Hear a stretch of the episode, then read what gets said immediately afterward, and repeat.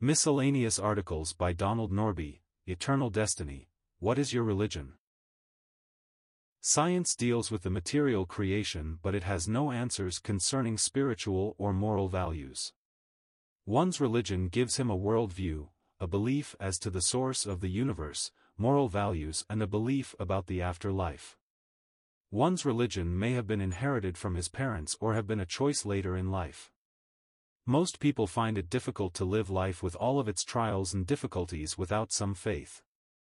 If life is meaningless, suicide becomes a viable option. All religions are not the same in belief or practice.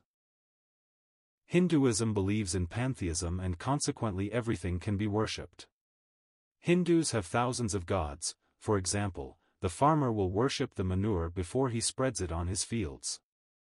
All animal life is sacred and no meat is to be eaten. Hindus will allow rats to eat their grain and go hungry. The animals around may be the reincarnation of one's relatives.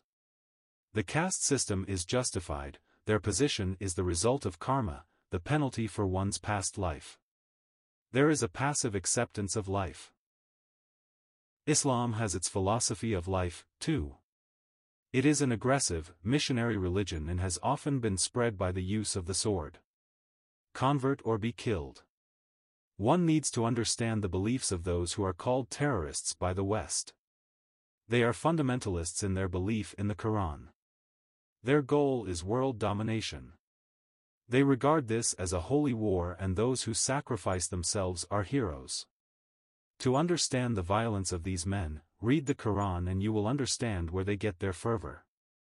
However, many today are secular Muslims adopting the materialistic philosophy of the West. Atheistic evolution is a religion, too. The god of this philosophy is an impersonal force, which operates by chance and over time to create new forms of life. Design and beauty have all come about by chance. This philosophy permeates the thinking of many. If this is true, there are no moral absolutes and morality can evolve over the years. Divorce used to be considered a tragedy, today it is commonly accepted. Abortion used to be a crime, today it is a woman's right. While in the womb it is legal to kill a baby, after birth that is murder. But that too can evolve so euthanasia will be acceptable. Homosexual behavior used to be a crime in many states, today it is accepted and openly paraded. Pedophile conduct is today a crime but that too may evolve. There are moves to make it legal, as it was in ancient Greece a prominent medical doctor was defending animal rights. Arson of buildings where animal research is being conducted is thus justified. All life has equal value and should be respected. A dog's life has the same value as a man's. If all have evolved from the same simple forms of life, then all have equal value. Extreme environmentalism has the same philosophy. Some are going back to the worship of nature, to Wicca. Christian beliefs are very different.